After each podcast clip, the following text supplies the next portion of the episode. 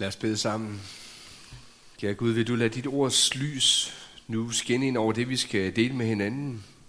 Lad dit ord lyde klart til os, så vi ser og forstår, hvad du har givet os i dåben. Både os, der kan føle os store og voksne, og også de små, som nu er til børnekirke. Vil du give dem en tid, hvor de ser dig og vokser glade i troen på dig, sådan som vi også må vokse os glade i dig, Jesus. I dit eget navn. Amen. Lad os rejse os og høre evangeliet til fastelavns søndag, som evangelist Matthæus skriver. Der kommer Jesus fra Galilea til Johannes ved Jordan for at blive døbt af ham. Men Johannes ville hindre ham i det og sagde: "Jeg trænger til at blive døbt af dig, og du kommer til mig." Men Jesus svarede ham: "Lad det nu ske, for således bør vi opfylde al retfærdighed." Så føjede han ham. Men da Jesus var døbt, steg han straks op for vandet, og se, himlene åbnede sig over ham. Og han så Guds ånd dale ned lige som en due og komme over sig, og der lød en røst fra himlene: "Det er min elskede søn, i ham har jeg fundet velbehag." Amen.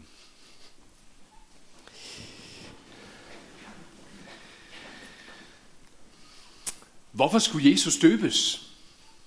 Havde han et behov for, at himlen den blev åbnet over ham? Havde han et behov for at høre røsten fra Gud lyde ned over ham, at han er Guds elskede søn?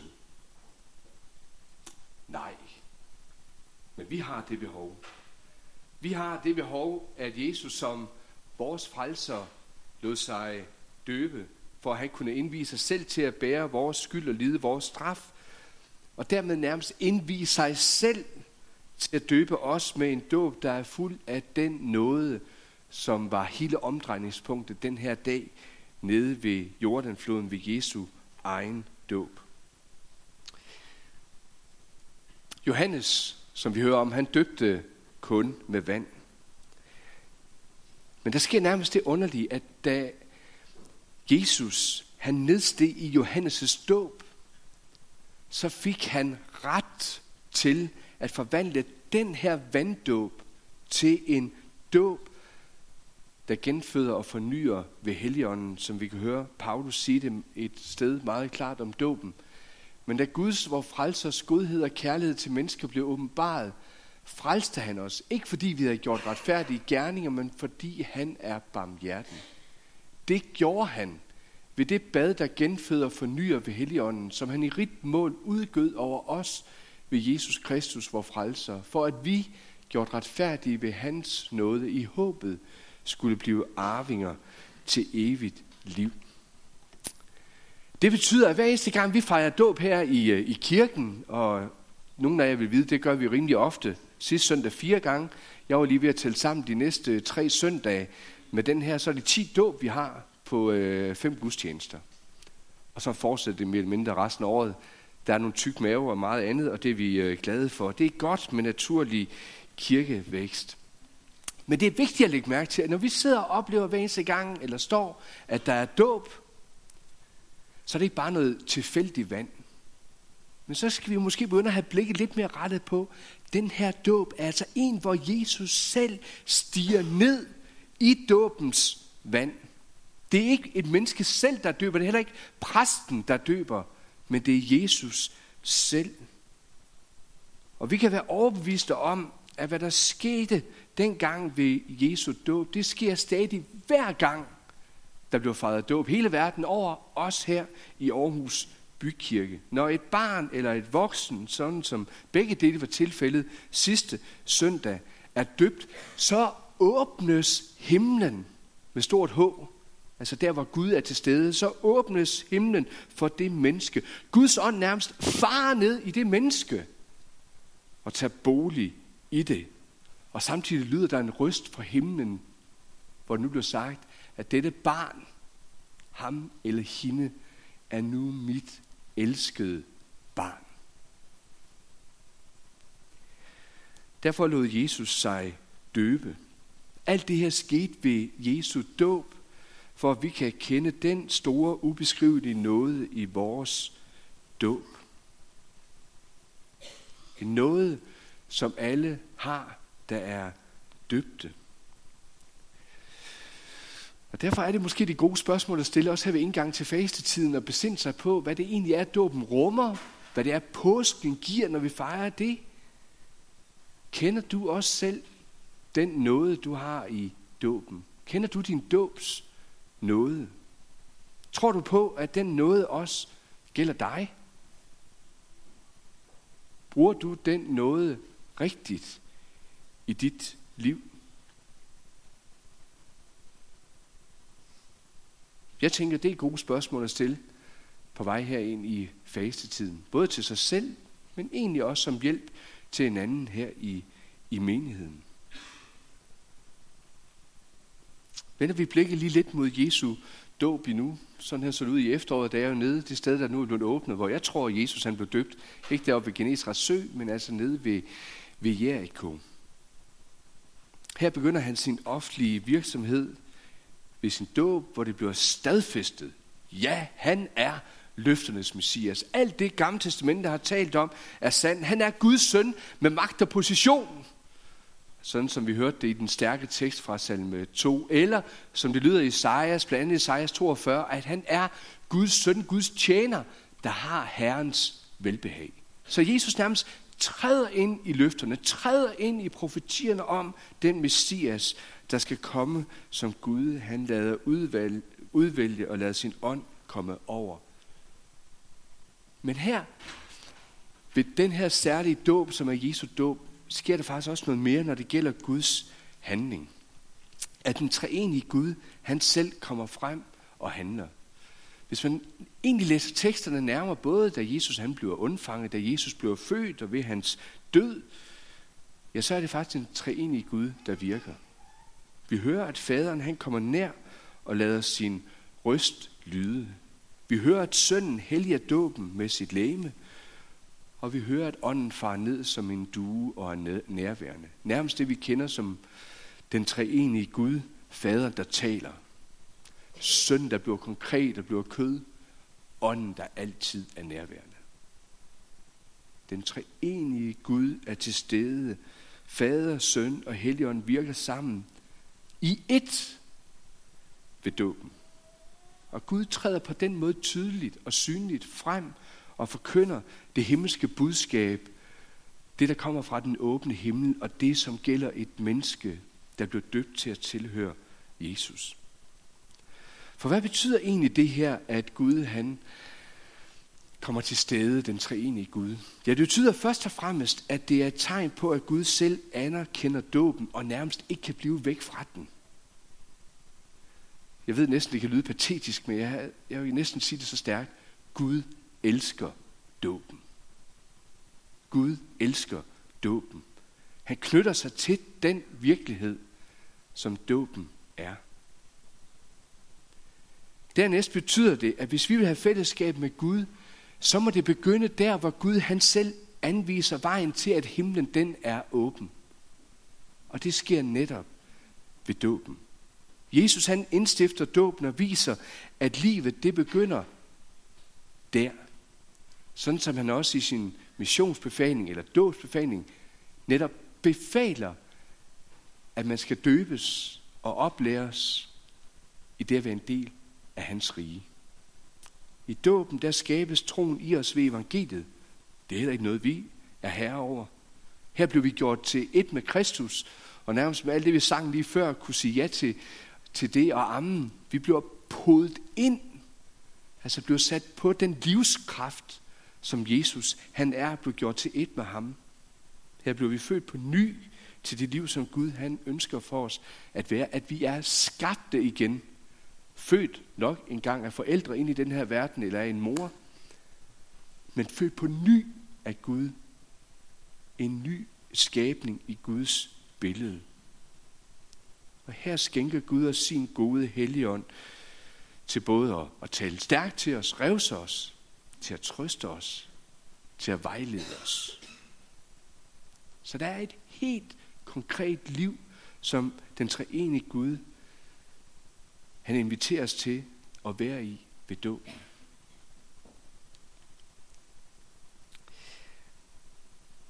For fastelavns søndag, som det er i dag, der hører vi altså om dåben, fordi vi nu skal rette blikket frem mod påsken. Hvor vi skal blive mindet om alt det, som vi ejer, som vi har, ved at være døbt til at tilhøre Jesus og tro på Guds nåde.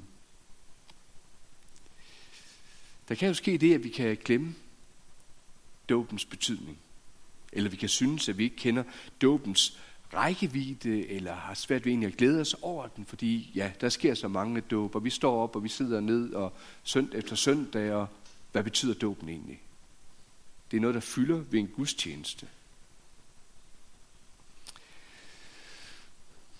På en måde, så synes jeg, det er et godt billede, som apostlen Peter han bruger om arken, sådan som vi hørte det før, når det gælder dåben. Lad os tænke lige lidt på arken. Da Noah og hans familie de skal gå ind i den, vidste de så, hvad det ville komme til at betyde? Det tror jeg faktisk ikke, de gjorde alle sammen. Glædede de sig ved, at de skulle gå ind i den? Når man nogle gange ser filmatiseringer og meget andet omkring Noahs ark, så er det ikke alle, der er lige begejstret for, at de skal derind. De skal forlade meget. Alt det, de har bygget, alt det, de har gjort. Og gå ind i en ark, hvor der er tørt hele vejen udenomkring, hvor de har bygget den inde på land. Vil den blive til en redning for den? Jeg er sikker på, at efter de kom derind og så oplevede, hvor meget vandet det både steg, og der faldt ned fra himlen, og de så, måske ud af kughullerne, hvad der skete omkring dem, at så begyndte deres glæde at vokse og blive større med tiden. Men selvom det sker, så blev de altså ikke mere reddet, de blev ikke mere frelst med tiden. Det var de allerede fra starten. Da de gik ind i arken, der var de så reddet, så frelste, som de kunne blive. Erkendelsen af det kunne vokse med tiden. Fastetiden, det var i den hellige, eller i den tidlige kirke, begyndelsen til en dåbsoplæring. Det er det sted nede fra Negev-ørkenen. Midt inde i Negev-ørkenen, så kan man finde sådan et gammelt dåbsfad her. Med et kors. Hvor man begyndte fastetiden med en 50-dages oplæring, hvor man så påske nat kunne blive døbt, stå op med hvide klæde påske morgen efter dåben, og så gå i den hvide uge, som ugen efter påske hedder, som bekendende, at nu er jeg blevet døbt til at tilhøre Kristus. Men fastetiden var en oplæringstid for de voksne til at vide, hvad er det, det betyder at blive døbt. Og jeg tænker egentlig, på mange måder kan vi bruge fastetiden lidt på en lignende måde i de næste 50 dages tid, netop til at se, hvad det er, der vil hindre vores glæde, hindre livet som kristne, og derved få åbnet øjnene for dåbens nåde. Hvad er det, jeg egentlig har i troen på Jesus? Hvad betyder det at være korsmærket i dåben? Luther, han brugte et billede omkring dåben.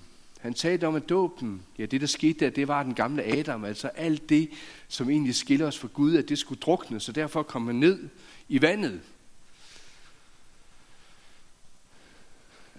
Det viser bare, at bæstet ikke kunne svømme den her gamle Adam, og egentlig alt det, der hører djævlen til.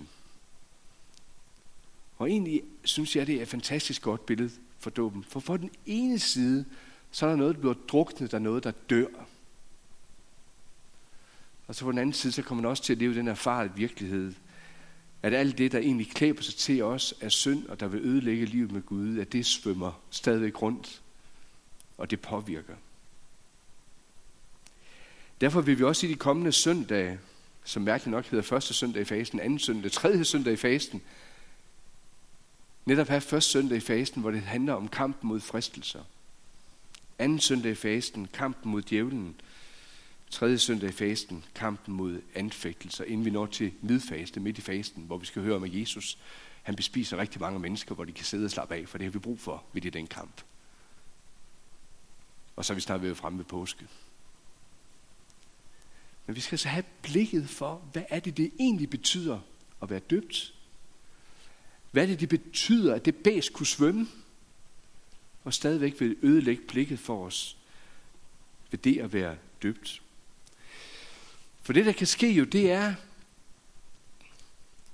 at selvom vi i det ydre kan synes, at vi egentlig ser rigtig nok ud, så kan der være noget indvendigt, som ser anderledes ud, eller som kæmper sin kamp, og virkeligheden kan være en anden. Vi kan gemme os bag facader, så det hele ser ordentligt anderledes ud. Og i det lys, så synes jeg jo egentlig, det er fantastisk, at fastelavns søndag med det her stærke budskab samtidig har udklædningens tema foran sig. Børnene, de ligner nogenlunde sig selv, og alligevel ser de anderledes ud. Sådan er det også egentlig med os. Vi kan låne eller skabe en falsk identitet. Men Gud, han ønsker, at vi skal tage den klædning af os og være dem, vi er, så han ved sin nåde kan forny og forvandle os efter sit billede. Det er også derfor, Peter, han sagde det, som vi hørte. Den dåb, som nu frelser jer, er ikke en fjernelse af legemets snavs. Fordi det vil stadigvæk blive ved med at være der, så længe I er her i verden. Og snavs, hvad man plejer at gøre ved det, det er sådan noget, man børster af sig. Det er derfor, vi har skriftemålet, derfor man kan bede til Gud om, at han vil tilgive ens synder, stadigvæk på vandring gennem livet. Vi børster noget snavs af os. Det er jo dejligt, at I kan gøre det hver eneste dag. Men dåben er en god samvittighedspagt med Gud ved Jesu Kristi opstandelse. Ja, han døde, og han opstod for at virkelig gøre hele dit liv, og som hvis vi læste videre, sidder ved faderens højre hånd og er levende. Når Jesus han i dåben inviterer os ind til sig, gør sig til ét med os og renser os, så er det ikke bare fordi han lige børster noget snavs af os. Så er det fordi han sætter os ind i en god samvittighedspagt med Gud. Så ja, jeg er døbt og er som jeg skal være. Og så er der stadigvæk snavs. Og det er derfor, den her kamp, den stadigvæk bliver ved med at være i det her liv, indtil vi en dag skal forvandles ved at dø og opstå. Og så være der i den tilstand, hvor vi egentlig allerede er nu ved dåben. Vi er som Gud, han ønsker at se os. Men der er snavs, der klæber sig til mig. Og det er jo netop midt ind i det her, at dåbens daglige nåde gerne skulle lyde til dig og mig, når man synes, at det her, det nogle gange er forbistret træls. At man med frimodighed kan sige, når mange ting måske synes, at ja dog, måske er det ikke god nok, og der er egentlig også meget forkert ved mig, og mon Gud han også virkelig elsker mig, så rejst op og sige, jeg er døbt. Gud, han har sagt, at jeg er hans elskede barn. Jeg tror på Jesus. Han er min frelser og min bror. Hvorfor har jeg ikke fået arveretten til evigt liv, ligesom han har det? Jeg hører til hos ham. For min egen del, der er der i de her vers, og jeg tror, jeg har nævnt det et par gange før her i menigheden. For 1. Johannes brev kapitel 3, hvor der står sådan, overfor ham kan vi bringe vort hjerte til ro, hvad end vort hjerte fordømmer os for. Til Gud er større end vort hjerte og kender alt.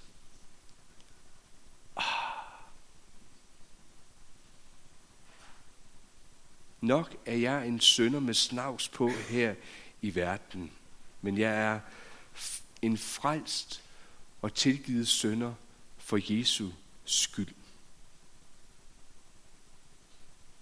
I Guds øjne, der er jeg, og jeg ved, det næsten kan lyde som en kliché, men så tag den med dig i dag. I Guds øjne, der er du som døbt, ren og retfærdig, himlen værdig.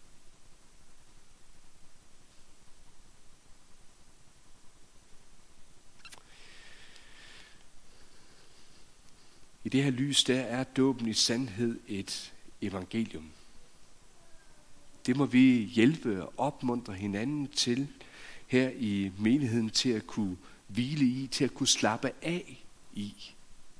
Hvad vi fik givet i dåben, hvad det er, vi ejer i troen på Jesus, hvad det betyder at være i Guds barn. Fordi der er så meget, der gerne vil forstyrre alt det. En måde, hvor vi kan hjælpe hinanden på, det er måske læse i Bibelen sammen for tiden i de her 100 tekster, eller 100 hverdage med bibeltekster, hvor man kan bede alene, eller perioder bede sammen med andre ting. Som menighed, der beder vi sammen, eller læser i Bibelen sammen omkring det her. Men også at bede sammen. Jeg synes, det er dejligt hver uge at få sådan en bede-sms. Det er i hvert fald en måde at tænke på. Her er der emner, som jeg ikke er alene om at bede for min menighed, for andre i menigheden. Eller sætte mig sammen med nogle andre, eller prioritere bønnen i celle, eller klynge. Ja, det at være sammen i fællesskabet der, og opmuntre hinanden. Dåben, den sætter os ind i den virkelighed, som Jesus er. Og derfor forstår jeg dybest set heller ikke den diskussion om barnedåb, voksendåb eller troendes dåb, som man nogle gange kan møde. Jeg har sagt, at jeg går ind for det hele. Man kan argumentere med, at Bibelen den ikke taler om barnedåb direkte. Det mener jeg faktisk, den gør. Og at de fleste de bliver døbt som voksne, det havde også sin naturlige grund. Men samtidig så kan man også pege på en række indicier, at små børn og spæde de kom til Jesus. Allerede i Det Gamle Testamente er spæde og børn de blev regnet med til Guds folk, til pagtfolket, allerede omskåret på 8. dagen og tilhørte pagten. For mig at se, så er den diskussion, som vi ofte foretager os, når vi taler om dåben, det er ikke en diskussion, som Bibelen den har for sig, når det gælder dåben. Det er helt tydeligt, at det Jesus og apostlen de lægger frem, det er, at du ved dåben bliver sat ind i en ny virkelighed, i Guds virkelighed, som skænkes dig af noget. Ved dåben får du Helligånden som gave. Evangeliet, Guds ord, skaber troen i dig. Skaber troen på Jesus i dig. Ud af ingenting. Sådan som Gud også i skabelsens morgen skabte ud af ingenting. Men det var der. Og derfor er dåben ikke noget, der er betinget af en person selv. Af alder, af modenhed, af åndelige erfaringer eller noget som helst andet. Nej, dåben er Guds værk alene. Derfor bruger vi også udtryk omkring dåben, at det er et nådemiddel, altså et sted, hvor igennem Gud han formidler sin nåde. I den her forstand, der taler Bibelen både om barnedåb og om voksendåb og om troendesdåb. Dåben, det er ikke en symbolhandling eller en bekræftelse på en bevidst tro, at nu når jeg frem til at vil bekende, at jeg tror på Jesus, eller en bekræftelse på, at nu vil jeg være lydig i mit trosliv, sådan som mange forstår det, og det vi ofte forstår ved voksendåb. Nej, dåben sætter et menneske, som kommer til Jesus, uafhængig af alder, uafhængig af modenhed, uafhængig af åndelig erfaring, ind i den virkelighed, der er Guds. Ved dåben, der bekendes troen først. Det sker både ved en barnedåb, det sker ved en voksendåb, før et menneske bliver døbt. Jeg siger altid til forældre, når jeg er ude til dåbsamtaler, når jeg døber deres barn her, så er det altså ikke for at være uhøflig, at jeg under trosbekendelsen kigger på barnet, og først lige ser op, når den anden skal svare på barnets vegne. Jeg ser på barnet, for det er barnet, der aflægger bekendelsen. Egentlig ikke sin egen tro, men bekendelse på troens indhold, som Jesus han er. Og derfor er både en barnedåb, en troendes dåb.